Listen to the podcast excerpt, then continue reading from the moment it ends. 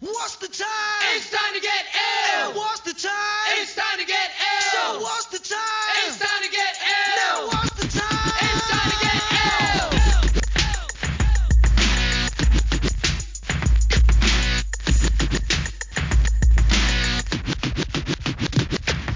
Hello, everybody, and welcome to the Illiteracy Podcast. I'm your host, Tim Benson, a senior policy analyst at the Heartland Institute, a national free market think tank. Uh, this is episode 118, 119, 120, something like that of the podcast. I never remember the uh, the episode numbers. Sorry about that, guys. But um, but yeah, so we're not a very new podcast anymore. But for those of you just tuning tuning in for the first time, basically what we do here on the podcast is I invite an author on to discuss a book of theirs that's been uh, newly published or recently published, and uh, you know have a discussion about that. And hopefully at the end of the podcast, or you know even in the middle of the podcast, if you get your druthers about you, you go ahead and uh, purchase the book yourself and give it a read. So if you like this podcast, please consider giving Illiteracy a five-star review at Apple Podcasts or wherever you listen to this show, and also by sharing with your friends, as that's the uh, best way to support programming like this.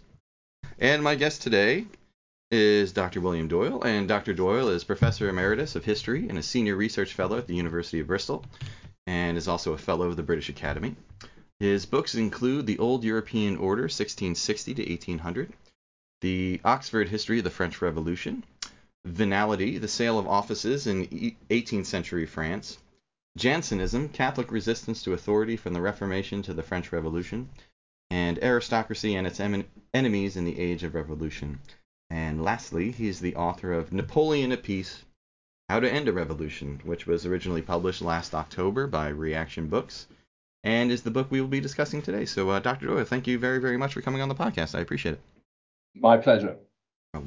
So, uh, intro question that you know I ask everybody. You know, what uh, what made you want to write this book? What was what was the genesis of it? Well, for years and years, I avoided Napoleon because, uh, like most historians who focus on the revolution, you tend to think that uh, uh, Napoleon is something which is hostile to the whole thing, and and uh, and and, and uh, you can cut off at 1799, and, and and that's a different world, and so on. Mhm. But over the years, I got more and more drawn into it. I mean, one of my early books was called Origins of the French Revolution, and now I've been writing about the ending of the French Revolution by Napoleon, and uh, um, it it seemed a, a, a, something worth exploring.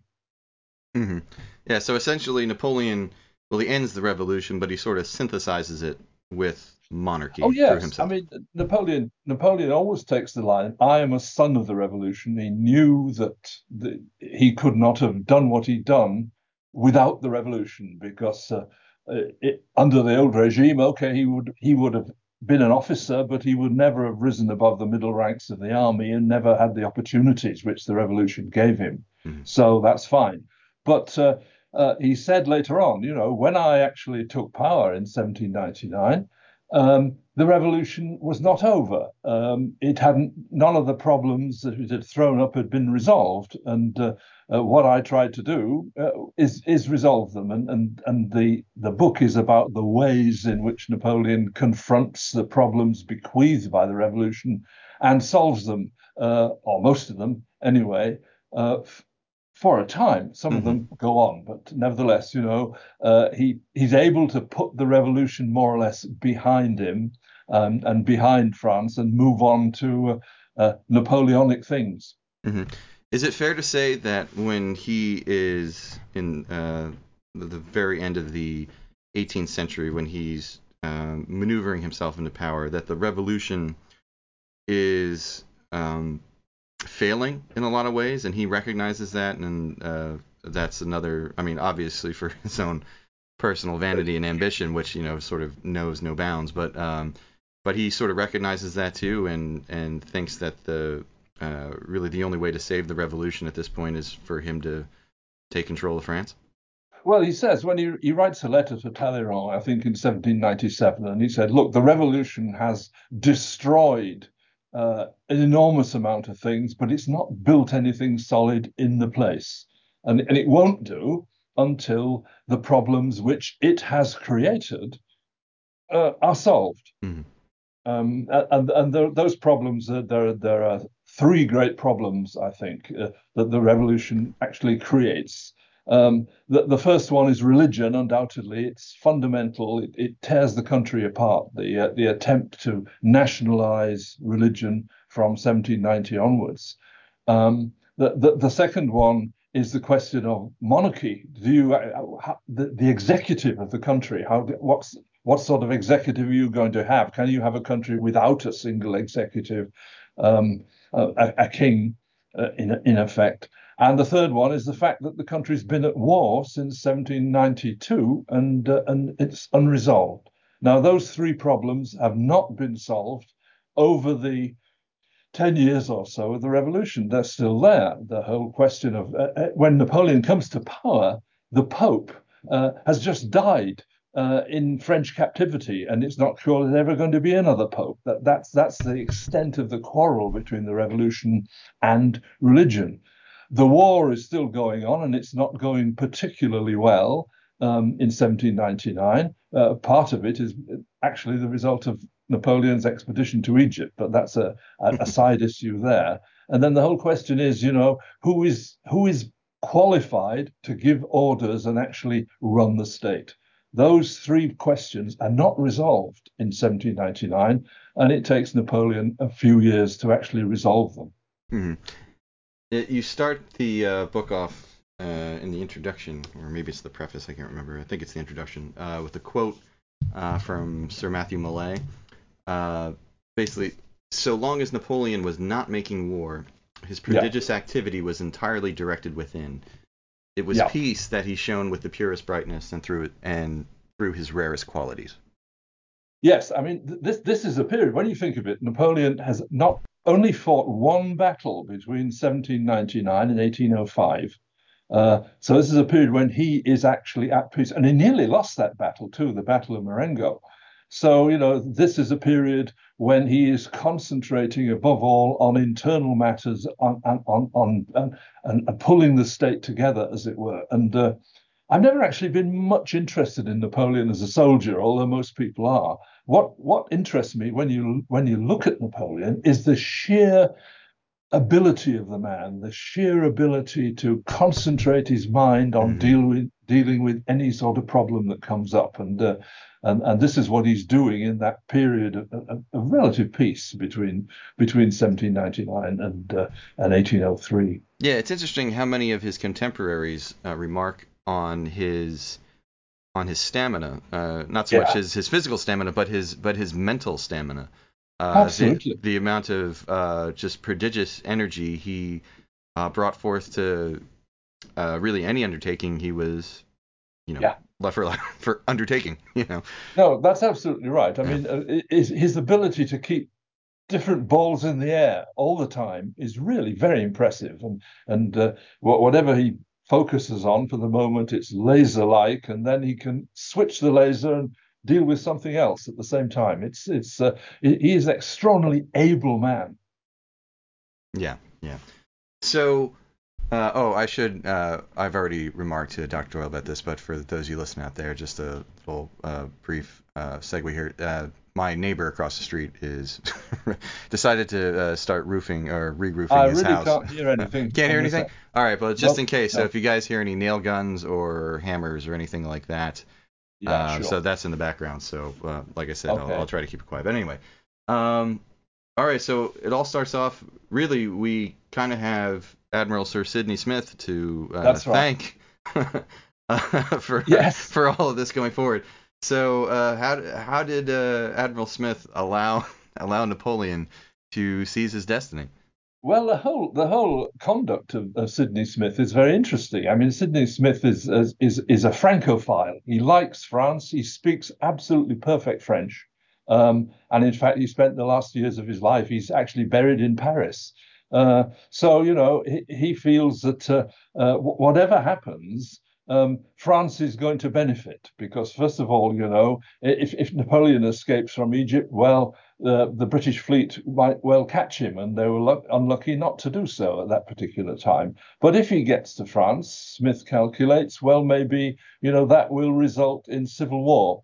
Um, and uh, uh, the the Bourbons, whom, whom he, he really uh, supports, uh, will then benefit from that. So, in, in some ways, you know, it's, it's not that uh, Sidney Smith inadvertently allows Napoleon to escape by sending him uh, newspaper reports of French defeats.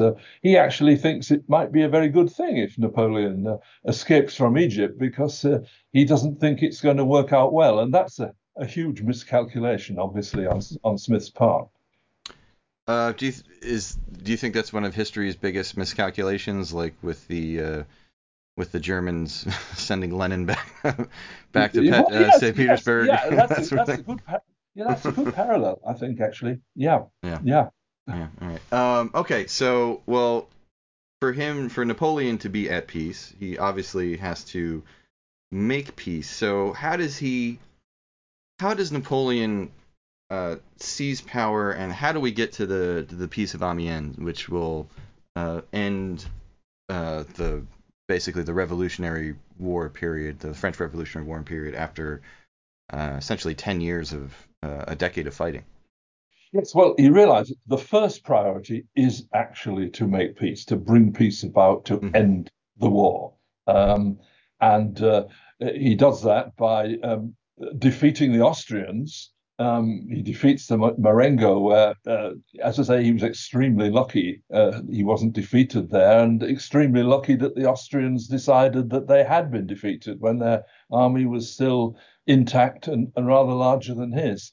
So there's a bit of luck involved there, although the real winner of that war is Moreau, in fact, uh, in, in, in the Battle of Hohenlinden um, uh, six months later, uh, when the Austrians realize they are actually beaten. So that's the Austrians dealt with, partly by Napoleon, more by Moreau, in fact. And then there's this. It, it uh, really it's a coincidence because although the British are still in the field there, very much so, um, they're war weary, um, and there's a crisis in the British government. The the British uh, First Minister Pitt has made a promise to the uh, Irish that he will um, support Catholic emancipation uh, as a, as a as a quid pro quo for uniting the two kingdoms under in under, under one parliament. But the king won't do it. He says it's against his oath. Um, and uh, Pitt therefore feels obliged to resign. And it's the, it's the resignation of Pitt which opens the way for making peace with Great Britain as, as, as well as uh, peace with Austria. So there's, there's, a huge element of coincidence and luck there in in uh, in the way uh, the British make peace. But anyway, they do, and and so that Napoleon is able. Um, in the spring of, of, of 1802, to celebrate uh, pacifying the whole of Europe and, and France being at peace with uh, with all its former enemies. Yeah, and what does peace mean? Uh, not just for for Napoleon, but uh, but for France itself. You know, for France that had, like I said, Well, again, been, a, it- been a war it- for a decade.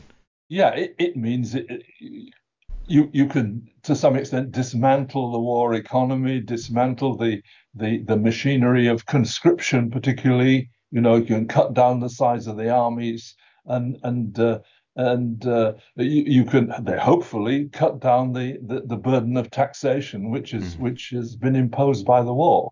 Uh, there's a great, huge war weariness, and there was a, a lot of celebration when uh, uh, peace had come, especially when it's peace with victory.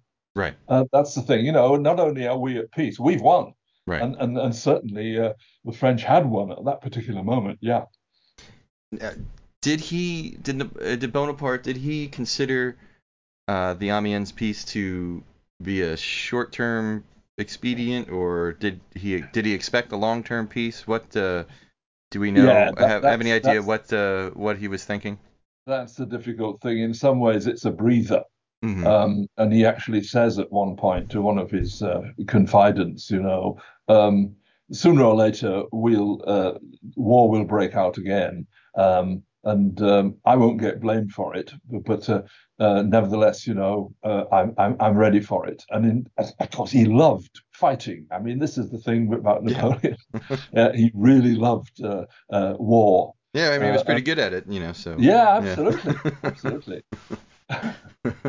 anyway, okay, so uh, moving on um, to the dealing with the church, the Catholic Church, and Yes. if you could yes. talk a, a bit about the deterioration of the revolution's relationship with with the church and with Christianity as a whole. that This is um, you write that it's essentially the oldest and deepest wound inflicted on France by the revolution, Yeah. and by the end of the century, Napoleon uh, sort of recognizes that the religious system uh, situation uh, is probably the most pressing domestic problem facing the revolution. Undoubtedly, undoubtedly it is. I mean, it, it starts off by the attempt by the revolutionaries to, as it were, nationalize the church by cutting out papal power.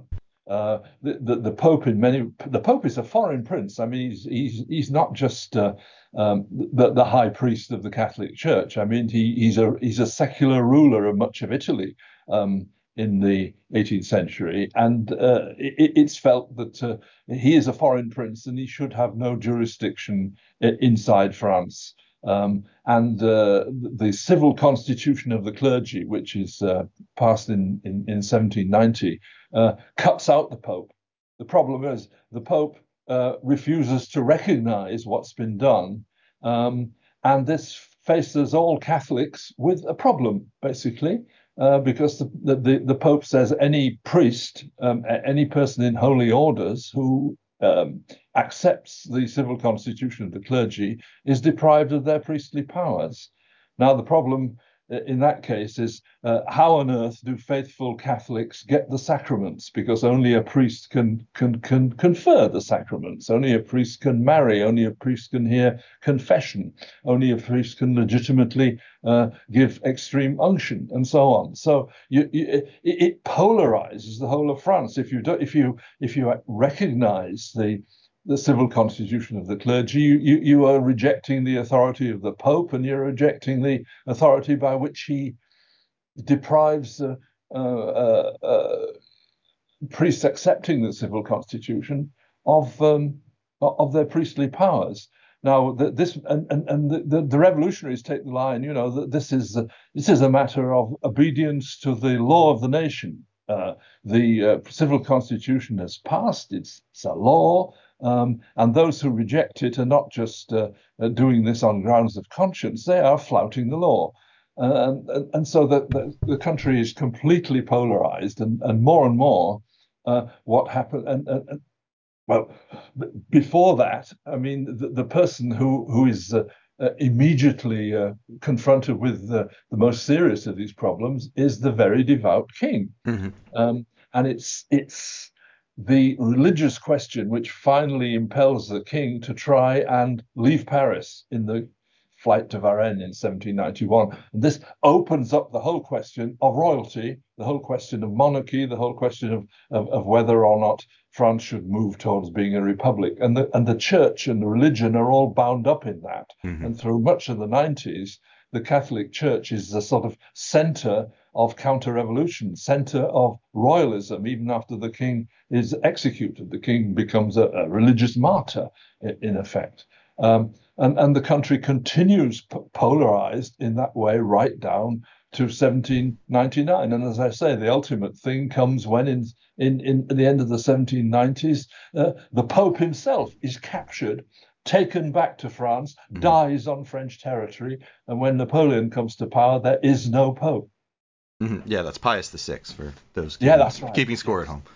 Um, so he finally gets uh, a concordat with the church in July of 1801. What uh, what does the what does the concordat, uh, concordat say? Uh, and um, Well, in, in, many ways, it it gets the church, it gets the new pope, who was elected in the spring of of, of, of 17, uh, uh, the, the the spring of 1800. Uh, uh, it gets the new pope more or less agrees to nearly everything that the civil constitution of the clergy had tried to impose way back in 1790. Uh, the only thing he doesn't agree to, and, and Napoleon doesn't agree to it either, is is the element of election, which had been there in the civil constitution of the clergy. Um, under the Concordat, the French government actually decides who the clergy are going to be, either by appointing the bishops or by th- through bishops they've appointed uh, uh, verifying the powers of, of a lower clergy uh, as well. So it's in many ways it's a surrender by the um, Mhm. by the Catholic Church. I mean, the, the most important thing that they brought up when the negotiations is the fact that the lands of the church had been nationalized and, and, and confiscated by the state at the beginning of the 1790s. And the, the Pope says, all right, well, let's negotiate, but let's, uh, what about these lands? Should the lands of the church, can we have our lands back? And um, Napoleon says, no, if you, if you want to raise that one, the deal's off. You know, you have got to accept the loss of those lands, many of which have been sold off, redistributed, everything else like that. Does- you can't undo that settlement. Does he does uh, does he not give the uh, the unsold lands, so the lands that have been seized but not yet sold? Does doesn't he give those back to the church? Some of those, Some of- yeah, some yeah. of those go, go back certainly, but but uh, generally speaking, you know, Mhm. uh, uh, those who have bought church lands, the confiscated church lands, have invested in the work of the Sure. revolution. You can't undo that. Right. So, um, so what effect? Uh, the broader question: What effect did the revolution, uh, the French Revolution, have on the church? Not just not just in France, but uh, throughout Europe and Well, well uh, it's interesting because uh, the, the problem Napoleon faces domestically is that most of the people who are quite happy to see him in power and want him in power uh, are very hostile to the church. They say, look, the church has been at the heart of counter revolution for a decade or so. Uh, it's it's a, a deep enemy of everything that we've done in this country during this time. And, and at the heart of that lies the, the, the power of the papacy and so on. Napoleon says to them, look, we cannot do any sort of deal about the church without doing a deal with the Pope. We've got to work with the Pope. And there again, that's Napoleon's steely realism about what needs to be done. And he Mm. has to force it through. And he says it's the most difficult thing he ever did, in fact, to try and force that con- concordat through and, and, and get uh, the French elites to uh, accept it. But what it does, paradoxically, uh, because he um, does this deal, it says it can only be done with the Pope, it actually increases the authority of the Pope Right. over the Catholic Church. And that's something, uh, the whole of the Catholic Church, not just in France, you know, it acknowledges the power of the Pope to depose bishops and things like that, which had never been acknowledged before. Um, so actually, the, the sort of um, uh, militant Catholicism of early 19th century um, uh, finds its roots in many ways in the way Napoleon decides to uh, negotiate the restoration of the altars directly with the Pope.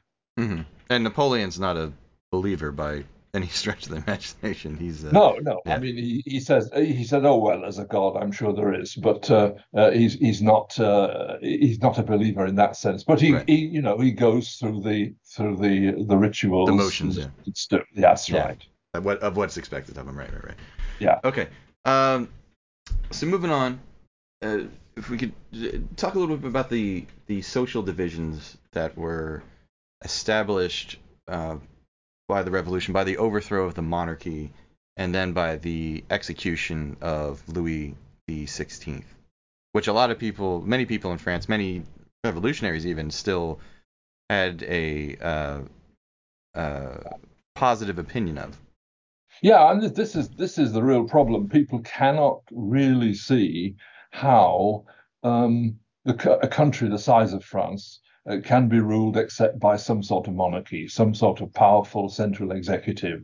Uh, everyone feels that's necessary, uh, uh, and and um, all the thinkers of the 18th century said you can have republics, but they've got they can only be small. Mhm. You can't have a large republic. So there's that to start with. Secondly, uh, the fact that uh, the, the actual French Republic that comes into being after the overthrow of the monarchy is born in a time of bloodshed. Yeah. It's born uh, within weeks of the September massacres of, of, of 1792, and then the Republic only survives uh, really the first challenge to its existence uh, with the terror in, um, in in 1793 to 4. So republicanism is associated fundamentally with terror. Um, and Napoleon says, looking back, one of the many things he says when he's on. Helena, looking back on his life, he says, you know, it was terror that destroyed the Republic. Mm. uh, because of the way it, the republic was born in terror, and people said, "Can you have a republic without terror?" Uh, well, well, the only cha- uh, the only uh, example you see of it is is what's happened in France, and there you you certainly had a, a republic born in terror. Sure. Yeah. What does he say? Something uh, the uh, blood. Uh, victim's blood uh, has no roots or uh, Yes, something right. along that That's- right yeah Yes, that's right. That's Yeah. right. Yeah. Yeah, so most of the citizens, uh, so eventually, you know, getting further down the line here, there's going to be uh, a vote. I mean, it's, you know, maybe, I don't know if rigged is the right word, but it, but it's uh, pretty much in the bag from the beginning. But uh, uh, most, so there's going to be a vote to vote Napoleon consul for life. So essentially Yes. king. Yes. Uh, so most of the citizens who vote for him for consul for life, uh, really they believe that um, through Napoleon that they're gonna they're bringing back the, the monarchical system, but really, Yeah. but really they're bringing back uh, stability and and uh, rest and an end to. No, absolutely Yeah. right. Yes. Yeah, Yes. the- Th- th- they, that, that's that's what they're voting for. They're The- voting for stability and order Yeah. and an end to the disorder of ten years of revolution. Yeah, and Napoleon himself uh, hated disorder, and he was extremely, extremely fearful of popular uprisings, and partially that's due to, you know, what he had witnessed uh, with his own eyes during the revolution. Um, talk a little bit about the the lawlessness of the revolutionary period and how and how Napoleon returned order and stability to France. Yeah, the really the real problem is when the when the, the old regime is destroyed, the old regime system of policing is also destroyed. Uh, you don't have any real um, uh, organization of policing or justice, and and and when uh, um, attempts are made to institute these things, they're very half-hearted, very very difficult to to put in place.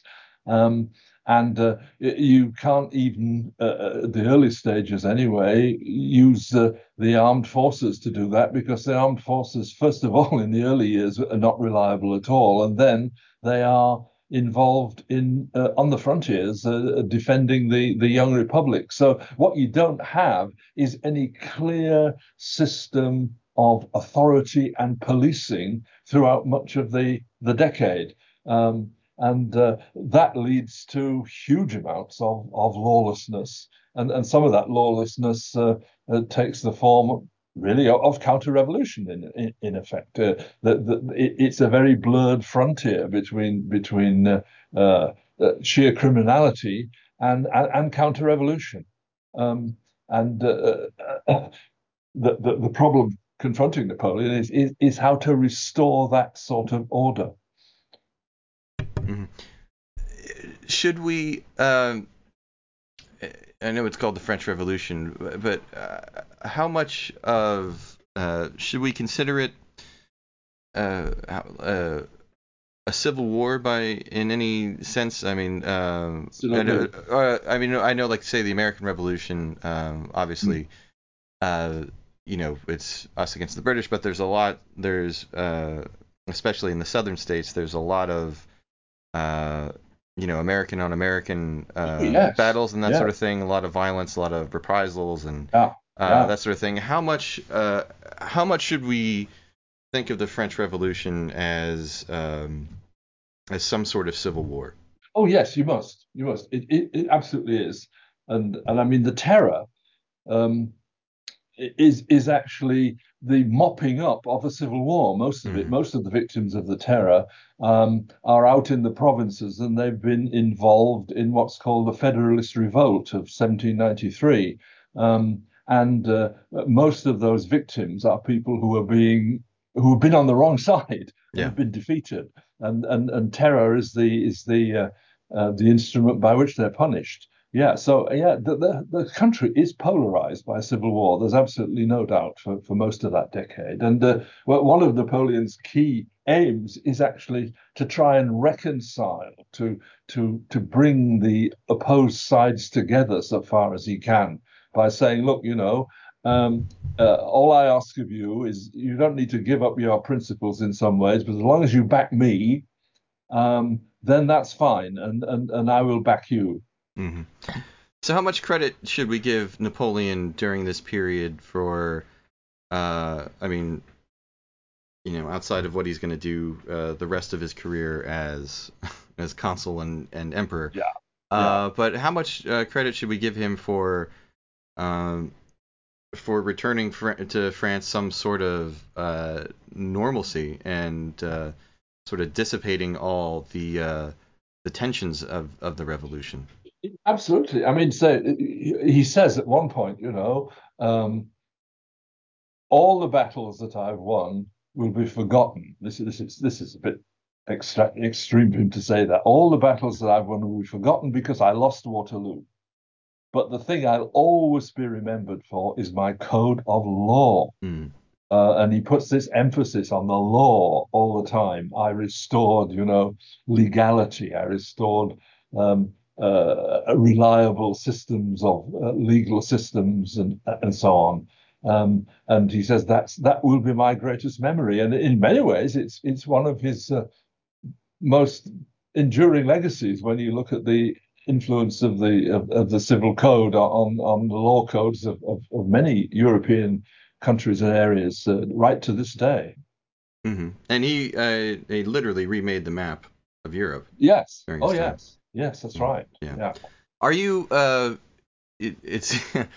uh, I know you're not a Napoleon biographer, um, but uh, are you? There seems to be the Napoleon biographer guys. They tend to either fall into the God Napoleon is terrible camp, or like uh, or like Andrew Roberts, who's like, eh, you know, Napoleon wasn't you know that bad, and you know a lot of positives, and you know I know Churchill I think had a, a bust of either a bust or a painting of Napoleon Yeah. uh, in his yeah. office at, at number 10. Uh, so uh, overall, uh, how what should, how should we how should we feel about uh, about Napoleon?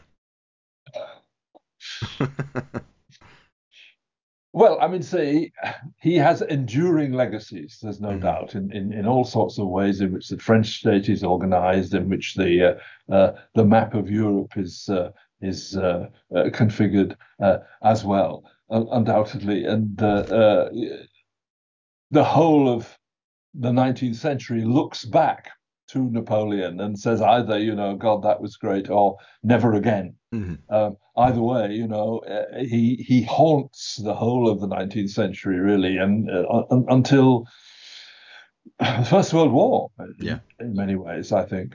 Yeah, there's something for a despot. Uh, maybe he's not a despot, but I mean, there's some sort of charm to Napoleon in a way. I don't, you know, there's Oh, yeah. uh, he's uh, um, uh, probably the reason. I mean, not beyond his his world historical importance, in which he's probably one of the five or ten most important human beings, maybe to to astride the earth. Mhm. Um, but um, there's something to his personality uh, that makes him uh, eminently uh, readable. you know what I mean? Yes, like, yeah. so Oh, I think. I think that's part of the reason why there's just so many books about Napoleon. Yeah, I mean, he uh, uh, he he was very very crisp at expressing himself. Remember, Mhm. most of the documents we've got about Napoleon were dictated. Yeah. He didn't write them. He just he, he just uh, said to his um, secretaries, "Write," and he would walk up and down and dictate, you know, this lucid, clear prose, which is uh, an enormous advantage to uh, anyone's historical reputation if they express themselves clearly and uh, succinctly and convincingly as well. And he also personally, it's perfectly clear, he could really turn on the charm. hmm Um, uh, lots of people said so. Um, uh, he would smile at people and said, "What a wonderful smile he had." Everyone said, um, but he could just turn it off again because he was so much in control of himself all Mhm. the time. Oh, uh, one more thing. What was uh, what was international opinion uh, at the time? What was what was the international opinion like at the time Napoleon accomplished inside France? What were people saying about uh, you know that period uh, at the turn of the century? You know, uh, the Peace of Amiens, and then um, basically restoring order and ending the Oh. revolution and all that. What what what, Oh, what, were, what was the opinion of him like at the time? Oh, people said, you know, how marvelous. We, uh, uh, peace has been restored to Europe, and it's been restored by uh, a person of absolutely superior uh, talents and, and so on. And uh, uh, everyone welcomed the return of peace. I think that's that that's absolutely true. Um, but the worry was, you know, how long will it last? Hmm. Mm. Okay. Well, it doesn't last very long.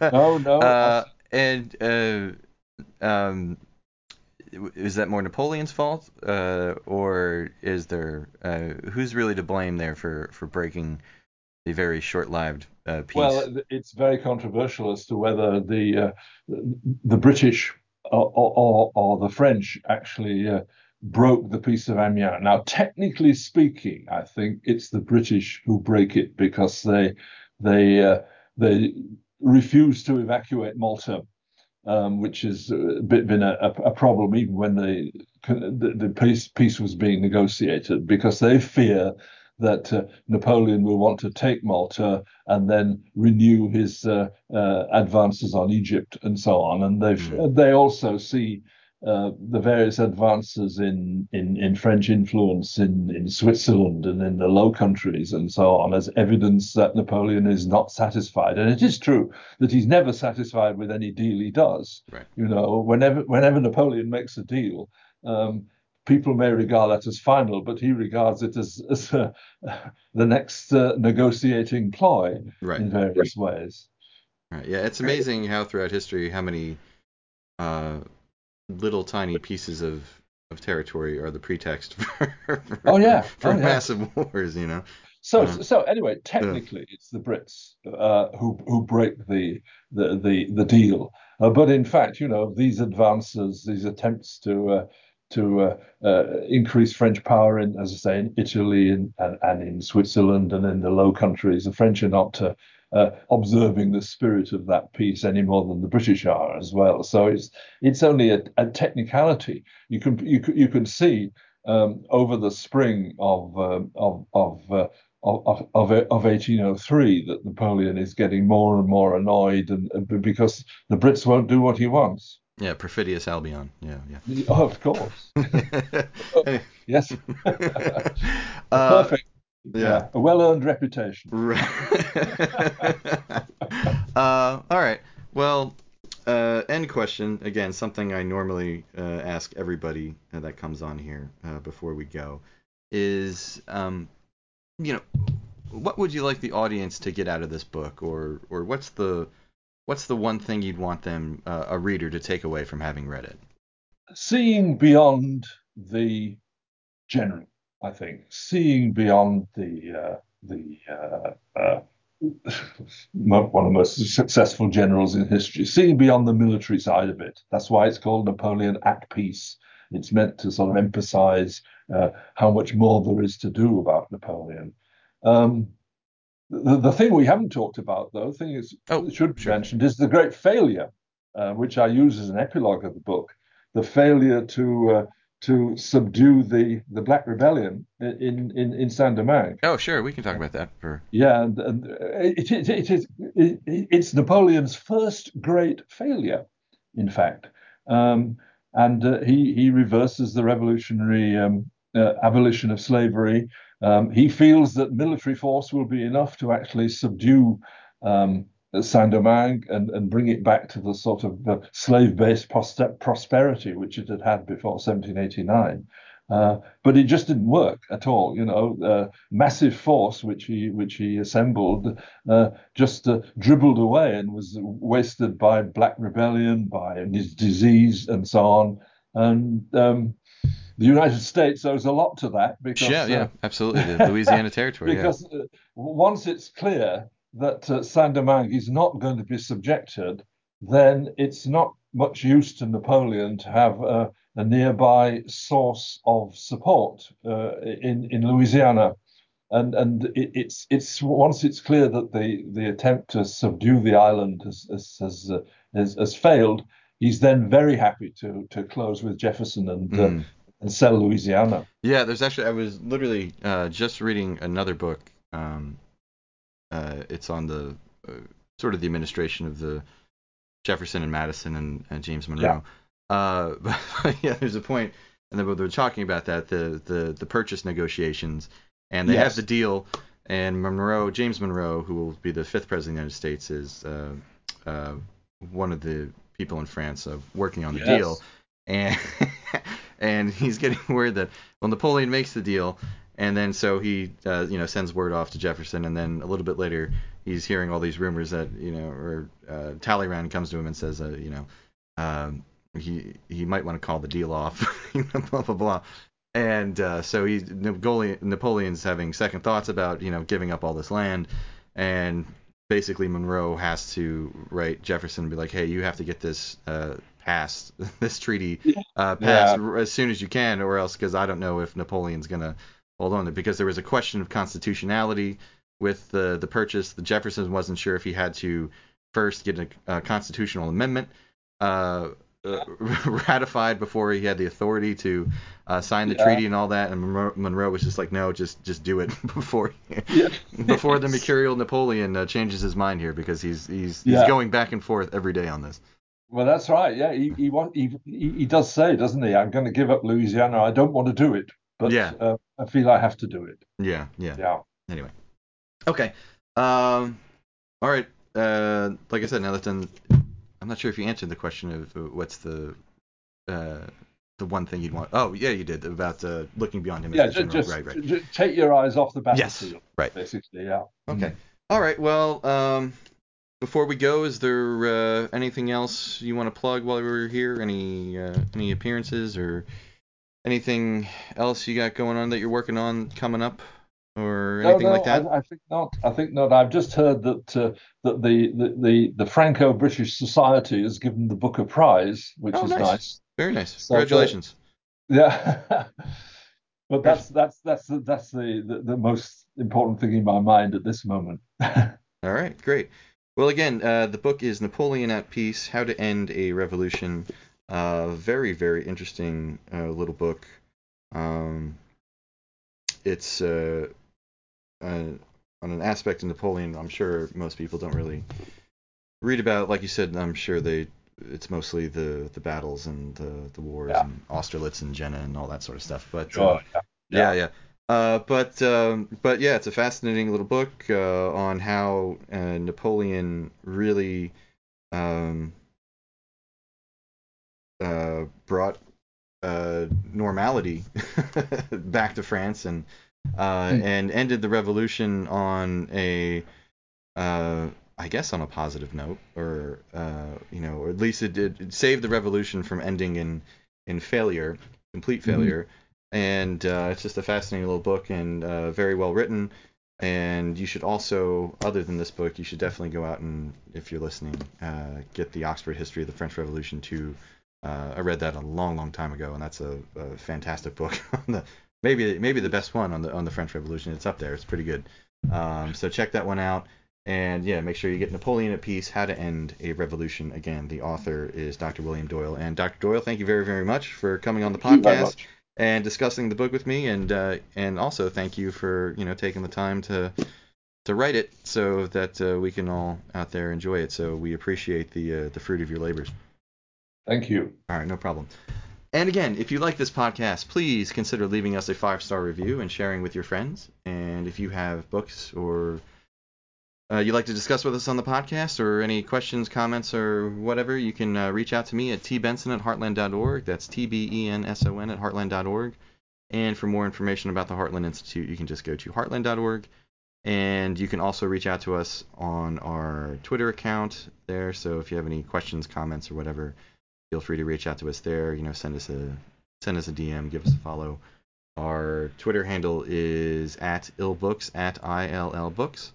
So yeah, just make sure you check that out. And uh, that's pretty much it. So thanks for listening, everyone. We'll see you guys next time. Take care. Love you, Robbie. Love you, Mom. Bye bye.